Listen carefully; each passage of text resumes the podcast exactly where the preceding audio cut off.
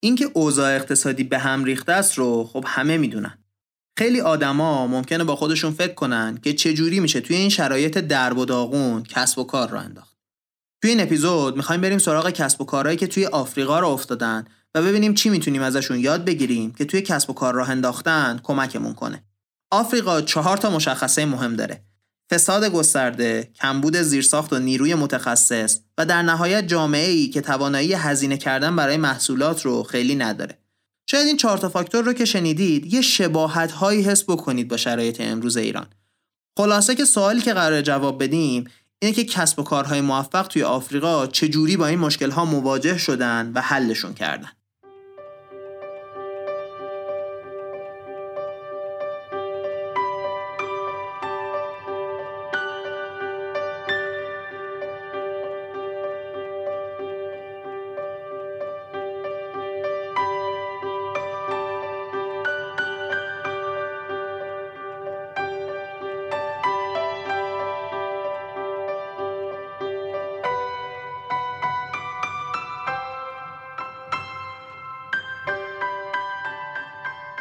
سلام.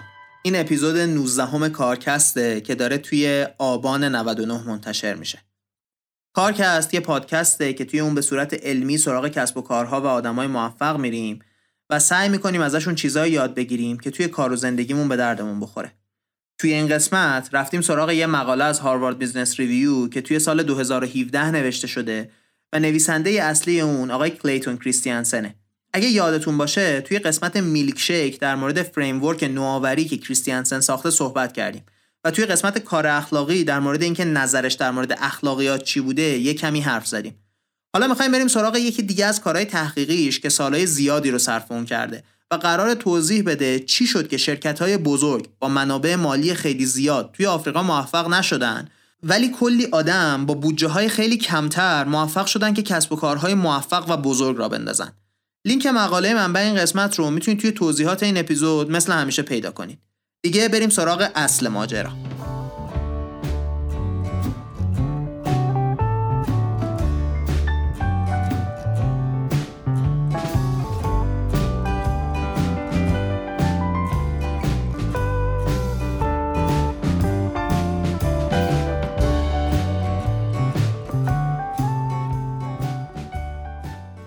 توی سال 2002 یه مقاله منتشر شد که توضیح می‌داد چه موقعیت های بزرگی پیش روی شرکت های چند ملیتی هست که با عوض کردن بیزینس مدلشون یه کاری بکنن که میلیاردها آدم فقیر بتونن زندگی بهتری داشته باشن و این شرکت های چند ملیتی هم پول خیلی خوبی در بیارن.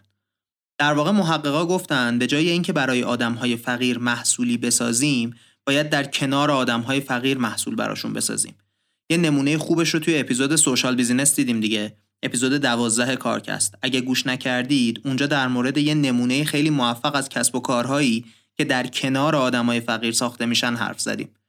بانک گرامین. بانکی که به فقرا سرویس می‌داد. خلاصه وقتی این مقاله ها منتشر شدن یه تعدادی از کسب و کارها رفتن سراغ همین روش ها تا بتونن هم فقر رو کم کنن هم پول در بیارن. ولی کار خیلی خیلی سخت بوده و نتیجه این تلاش ها توی آفریقا خیلی موفقیت آمیز نبوده.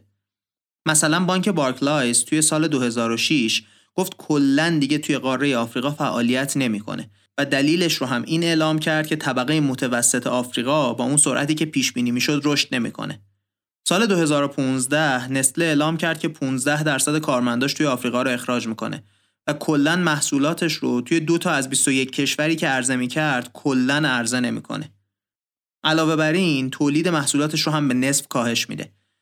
این دوتا شرکت تنها نیستن. کوکاکولا، سب میلر، کدبری و اوردی هم شرکت های دیگه ای هستن که این راه رو رفتن و شکست خوردن. دیگه حالا ما نیاییم بگیم تک تک این شرکت ها چه قول هایی هستن دیگه. شما خودتون می‌تونید مقایسهشون کنید با اسمایی مثل نسله و کوکاکولا که گفتیم. این برندهای دیگه هم همون حدودا بزرگ هستن. نتیجه شد اینکه توی سال 2015 سرمایه گذاری خارجی توی آفریقا به یک سوم رسید. حدود 38 میلیارد دلار. اول این اپیزود خیلی خلاصه گفتیم دلیل های این عدم موفقیت چیه. مهمترینش بدون شک فساد گسترده است. مدیرعامل یه شرکت هلندی که توی آفریقا کار می‌کرده میگه روزی نبود که ما حس نکنیم یا دارن به همون خیانت می‌کنن یا داریم رشوه میدیم. یه شاخصی داره بانک جهانی در مورد سادگی راه انداختن کسب و کار توی کشورها که همین فساد و قوانین رو هم توش در نظر می‌گیرن. آفریقا همیشه توی این شاخصها اوضاعش خرابه. همین میشه که کشورهای خارجی ترجیح میدن پولشون رو ببرن یه جایی که کار راحت تر باشه. کشورهای خوب آفریقایی رتبهشون توی 180 تا کشور حدوداً 140 ایناست. ایران رتبهش 128 مثلا. خلاصه وقتی میشه پول رو برد توی مالزی یا شیلی که جزو 20 تا کشور اولن ترجیح میدن برن اونورا تا اینکه بیان توی آفریقا مشکل بعدی زیر ساخته جاده، برق، دسترسی به مواد شوینده، آب تمیز. خب اوضاع این چیزا هم تو آفریقا تعریفی نداره. دسترسی به آب آشامیدنی امن حدوداً 60 درصده. مشکل سوم نیروی انسانیه. نیروی انسانی که توانایی مدیریت تیم رو به خوبی داشته باشه یا بتونه تغییر ایجاد کنه توی شرکت. توی بحث‌های مهندسی هم موضوع تعریفی نداره. آدما آموزش کافی ندیدن که بتونن به صورت انتقادی فکر کنن. خودشون مسئله که بهشون داده میشه رو حل کنن و بتونن از نظر شناختی منعطف باشن و چیزای جدید یاد بگیرن.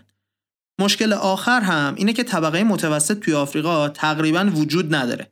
مثلا از سال 2001 تا 2011 طبقه متوسط توی دنیا حدود 400 میلیون نفر رشد کرده.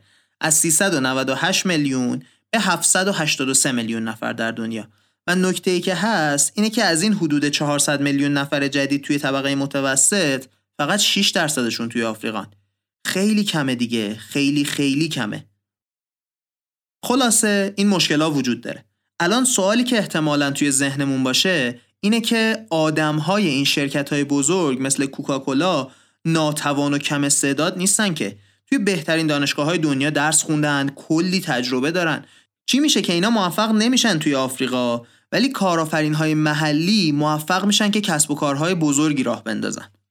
نویسنده مقاله همون آقای کریستیانسن دیگه میگه که به نظر میاد دلیل این موفقیت ها تفاوت استراتژیه که این آدما استفاده می‌کنن. اسم این استراتژی ها رو می‌ذاره استراتژی هل دادن و کشیدن پوش و پول. مقاله میگه استراتژی شرکت های خارجی هل دادنه. یعنی سعی می‌کنن با روش های مختلف مشتری آفریقایی رو به این سمت هل بدن که محصولی که شرکت درست کرده رو بخره. محصول شرکت های بزرگ منطقا برای کشورهای فقیر طراحی نشدن و مجبورن قشر متوسط آفریقایی ها رو هدف بگیرن که پول کافی دارن برای استفاده از این محصولا. و همونطوری که گفتیم این قشر خیلی کوچیکه. این بازار خیلی کوچیک خیلی هم رقابتیه چون بازاری که پول برای خرج کردن داره همین بازاره. در مقابل استراتژی کشیدن که کارآفرین های آفریقایی استفاده می‌کنن محصول های رو مخصوص آفریقا می‌سازن که یه مشکلی رو از کسایی که پول ندارن راهکارهای گرون رو بخرن حل می‌کنه. وقتی کارآفرین های آفریقایی میرن سراغ این قشر فقیر می‌دونن که حاشیه سود بالایی از این آدما نمیشه گرفت. پولی ندارن که بخوایم سود زیاد ازشون بگیریم. به جاش می‌دونن که حجم بازار خیلی بزرگه و با اون حاشیه سود کوچیک بازم می‌تونن سود خوبی ببرن. اینکه بریم سراغ کسایی که پول زیادی ندارن و مجبور باشیم زیاد محصول تولید کنیم برای اینکه حاشیه سود خوب به دست بیاریم دو تا خوبی بزرگ داره یکی اینکه مقدار زیاد محصول یعنی آدمای زیادی توی تولید درگیر میشن یعنی کلی کار ایجاد میشه نکته دوم هم اینه که خب آدمای فقیرتر نیاز بیشتری دارن به محصول و داریم از نظر اخلاقی کار مثبتی می‌کنیم که بهشون سرویس میدیم. وقتی به شرکت های چند ملیتی نگاه می‌کنیم که توی کشورهای فقیر خط تولید می‌زنن در واقع می‌خوان محصول تولید شده رو صادر کنن به کشورهای پولدار. برای همین هزینه‌ای که توی اون کشور فقیر می‌کنن در حد حقوق دادن به کارگرای اون کشور به اندازه حقوق معقول بازار توی همون کشوره. و خب این باعث توسعه نمیشه. از اون طرف وقتی یه کارآفرینی استراتژی کشش رو استفاده می‌کنه هم تولید می‌کنه هم توی همون بازار میفروشه. دیگه هدفش بهینه کردن هزینه نیست بزرگ کردن بازارشه زیاد فروختنه. اینطوری هم مردم از اون محصول سود می‌برن همین که هی شغلای بیشتر و بیشتر ایجاد میشه و در نهایت توسعه اتفاق میفته این استراتژی کشش چیزیه که توی کشورهایی مثل تایوان، هنگ کنگ، کره و سنگاپور انجام شد و باعث شد که این سطح بالای رفاه اجتماعی که امروز می‌بینیم توشون اتفاق بیفته.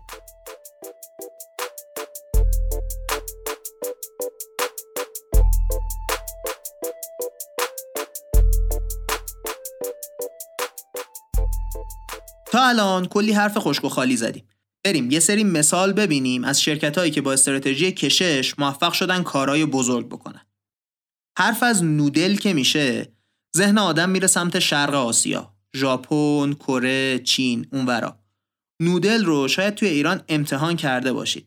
یه رشته های باریکیه مثل ماکارونی که عموما از آرد برنج درست میشه و انواع غذاهای مختلف باهاش درست می‌کنن. حالا اگه بهتون بگم نودل انقدر توی نیجریه محبوبه که شاید آدما یادشون نیاد که این غذا اصلا مال کشور خودشون نیست چی نودل حدود سی سال پیش توسط شرکت اندونزیایی وارد نیجریه شد اون روزی که نودل رو بردن توی نیجریه یه حکومت نظامی وحشتناکی حاکم بود امید به زندگی توی نیجریه فقط 46 سال بود یعنی آدما فکر می‌کردن فقط 46 سال زندگی می‌کنن درآمد سالیانه یه آدم عادی حدود 100 دلار بود. یعنی یه خانواده چهار نفره به حساب امروز ایران 12 میلیون تومن درآمد داشتن. ماهی یه میلیون. پس نه پولی داشتن واسه خرج کردن، نه دولت درست و حسابی داشتن. کمتر از یه درصد جمعیتشون دسترسی به تلفن داشتن. نصفشون به آب تمیز دسترسی داشتن و حدود چهل درصدشون به مواد شوینده و ضد عفونی کننده. 78 درصد آدما توی نیجریه اون روز زیر دو دلار در روز درآمد داشتن. خلاصه اوضاع خیلی خراب بوده. نودل غذاییه که توی سه دقیقه آماده میشه و وقتی با یه دونه تخم مرغ مخلوط بشه هم مزه خوبی داره هم مواد مغذی کافی رو داره. قیمت بسته های نودل رو هم گذاشته بودن 20 سنت یعنی حدود 6000 تومن الان. مشکلی که بود این بود که آدمای توی نیجریه اصلا نودل ندیده بودن توی زندگیشون اسمش هم نشنیده بودن شکل این نودلا رو که می‌دیدن فکر می‌کردن کرم می‌خوان به خوردشون بدن یادمون نره دیگه 99 درصد آدما تلفن هم نداشتن حتی دو تا برادر نیجریه‌ای بودن که قانع شدن می‌تونن نودل رو توی نیجریه بفروشن و با اون شرکت اندونزیایی تیم شدن که کارخونه تولید نودل بزنن. اونا به جای اینکه سعی کنن آدمای بالغ رو قانع کنن که نودل بخورن شروع کردن نودل رو توی مدرسه ها فروختن 25 سال پیش اونا برای اینکه هزینه رو کم کنن تصمیم گرفتن کارخونه تولید نودل رو اصلا منتقل کنن به خود نیجریه. پنج سال بعد از اولین روزی که نودل وارد نیجریه شد. نیجریه اون روزا 90 میلیون نفر جمعیت داشت. کلی آدم با پول کم که می‌خواستن شکمشون رو سیر کنن. اوضاع زیرساخت رو که گفتیم دیگه خیلی خراب بوده. اوضاع آب و تلفن و این داستانا.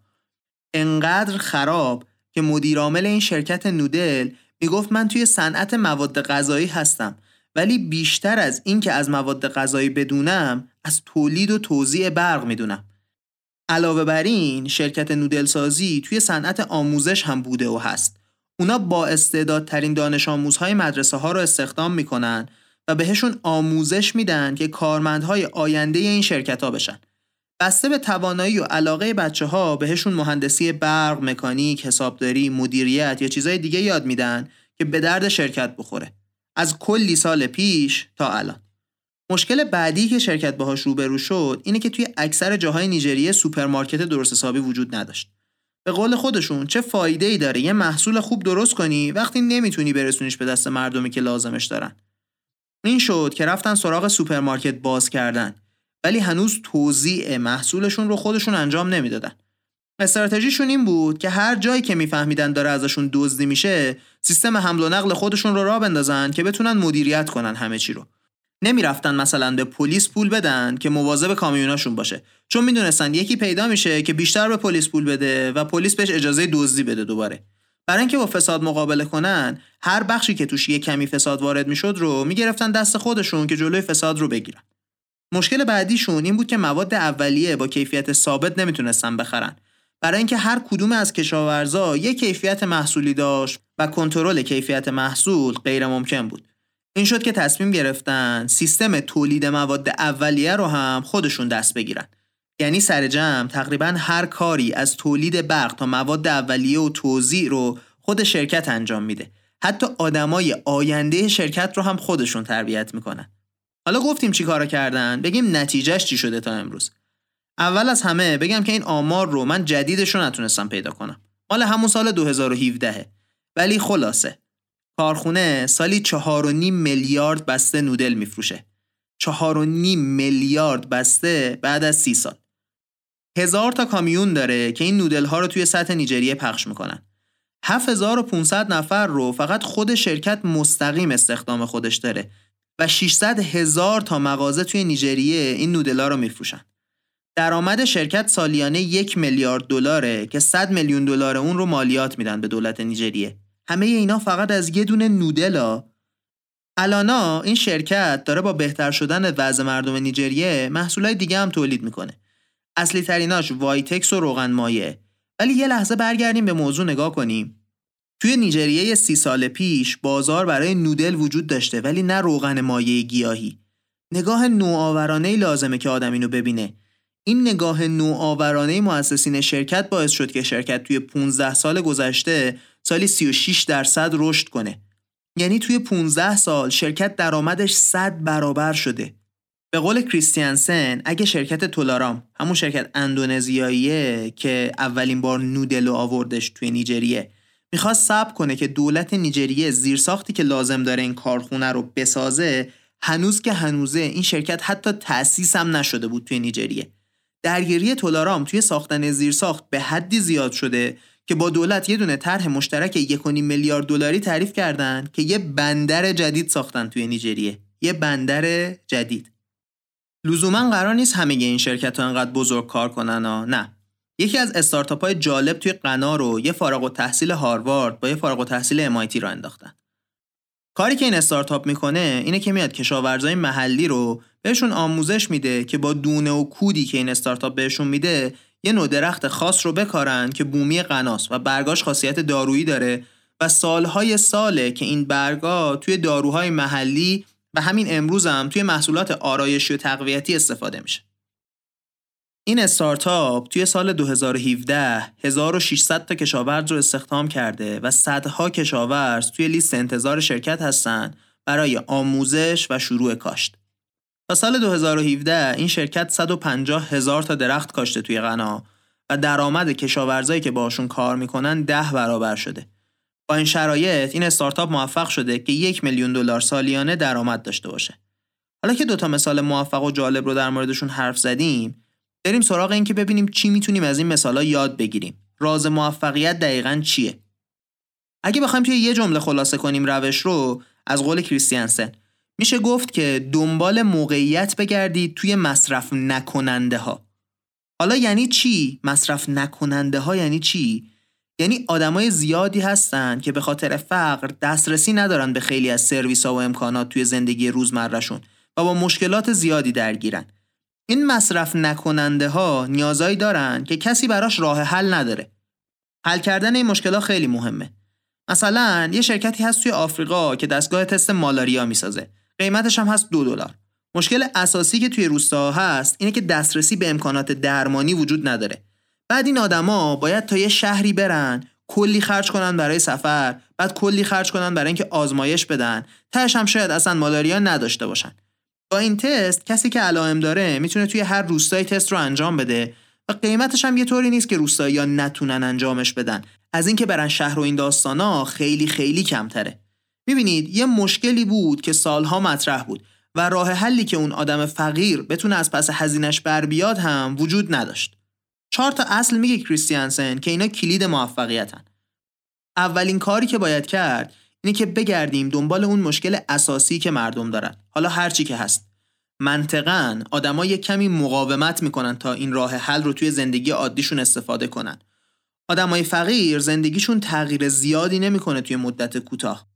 برای همین عادت ندارن به اینکه از یه محصول خیلی جدید استفاده کنن خیلی وقتا اصلا از این سرویس های جدید میترسن.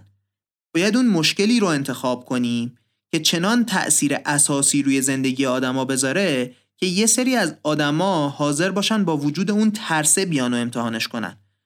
بهترین کاری که میشه انجام داد برای فهمیدن این مشکلا اینه که بریم توی محیط قرار بگیریم. ببینیم که چه مشکلی هست. حتی به روش اونها کار رو انجام بدیم تا تجربه زیسته داشته باشیم از اون مشکل. یه چیزی شبیه اون حرفایی که توی اپیزود دیزاین تینکینگ زدیم. بعدش باید بگردیم دنبال راهی که آدما الان سعی می‌کنن باهاش مشکلشون رو حل کنن. اگه مشکل خیلی اساسی باشه، احتمالا یه راههایی پیدا شده که خب کافی نیستن ولی از هیچی بهترن. با فهمیدن این راه حل ها هم می‌تونیم بفهمیم که آدما از خیر چه بخشایی از راه حل گذاشتن و چی براشون مهم و اساسیه. همین که چه کمبودایی دارن که لازم حلش کنیم. نکته سوم خیلی بامزه است به نظرم. میگه از کسایی که قانون رو دور می‌زنن تا کاری رو انجام بدن یاد بگیرید. این دور زدن قانون ها نشون دهنده یه نیازی که مشتری داره ولی هنوز براش راه حلی نیست. یه دلیلی پشت دور زدن قانونه. کسی بیخودی قانون رو دور نمی‌زنه. مثلا اینکه موزیک ها آنلاین و غیر قانونی دانلود می شدن ایده ای بود که باعث شد آیتیونز اپل متولد بشه. یا مثلا اینکه دست فروش ها به صورت غیر قانونی بسات می‌کنن همه جای دنیا یعنی یه نیازی هست که هنوز درست بهش رسیدگی نشده. در نهایت باید حواسمون باشه که چه منابعی فراوونن و چه منابعی محدود. مثلا توی بحث نودل قلات و ادویه توی نیجریه فراوون بود. یا مثلا اگه بخوایم یه چیز آشناتر مثال بزنیم توی اسنپ و تپسی ماشین شخصی که بخواد مسافر بزنه فراوون بوده. یا مثلا اون درخته که تو غنا میکاشتن. درخت بومی اونجا بوده و فراوون بوده. خلاصه باید بدونیم چی فراوونه چی خیلی محدود.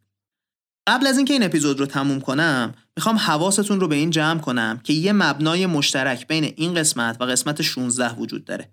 توی قسمت 16 که در مورد لین استارتاپ بود گفتیم ریسک این که بدون امتحان کردن بازار یه چیزی رو بسازیم خیلی زیاده. استراتژی هول دادن هم همینطوریه. مردم رو می‌خوایم هول بدیم به سمت مصرف یه محصولی که بهش عادت ندارن و لزوما خیلی نیازی هم بهش ندارن. ولی توی استراتژی کشش مردم یه مشکلی دارن که ما داریم اون مشکل رو براشون حل می‌کنیم. حواسمون باید باشه که دلیل عدم موفقیت شرکت های بزرگ احتمالا شبیه همون چیزیه که توی قسمت لین استارتاپ گفتیم. این شرکت های بزرگ عادت ندارن به محیط استارتاپی. اینا سالهای ساله که میلیون ها یا میلیاردها دلار پول درآوردن. از این فضا خیلی دور بودن. خلاصه تجربه آفریقا نشون داده که حتی وام خارجی که باهاش زیر ساخت بسازن هم شاید روش موفقی نباشه. چون تا وقتی از اون زیر ساخت پول در نیاد و دولت با مالیات نتونه اون وامی که می‌گیره رو پس بده بازم زیر ساخت ساختن باعث این میشه که کشور بدهکارتر و بدهکارتر بشه. فقیر و فقیرتر. دیگه وقت اینه که جمعبندی کنیم این اپیزود رو.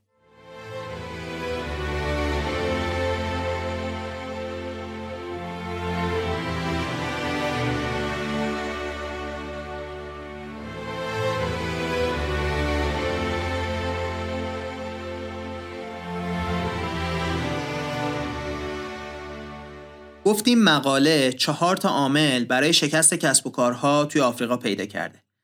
فساد گسترده، نبود زیرساخت و منابع انسانی و وجود نداشتن قشر مصرف کننده با توان اقتصادی منطقی. گفتیم در برخورد با این چالش ها شرکت های بزرگ خارجی از یه استراتژی استفاده کردن به اسم استراتژی هل دادن. یعنی می‌خوان مشتری رو هل بدن به سمت خرید محصولی که اونا برای یه بازار دیگه درست کردن. این محصول معمولا هزینه بالایی داره و فقط برای قشر متوسط در دسترسه. این استراتژی جواب خوبی نداده و بسیاری از شرکت ها شکست خوردن با این روش. در مقابل استراتژی که کارآفرینای محلی استفاده کردن این بوده که محصولی رو بسازن که مشتری امروز بهش دسترسی نداره از نظر مالی و یه مشکل حل نشده داره. این روش خیلی خوب جواب داده و چهار تا نکته وجود داره که برای این روش باید بهشون توجه کنیم. اولیش اینه که باید بریم سراغ یه دردی که وجود داره یه مشکل حل نشده و سعی کنیم تجربه کنیم درد کسایی که تو اون شرایط هستن رو. دومیش اینه که ببینیم آدما الان چه جوری دارن اون مشکل رو حل می‌کنن. نکته سوم اینه که ببینیم آدما چه قانونایی رو الان دارن دور می‌زنن توی زندگی روزمرهشون و سعی کنیم بفهمیم چرا. و در نهایت باید ببینیم چه منابعی در دسترسمونه و چه منابعی نایابه.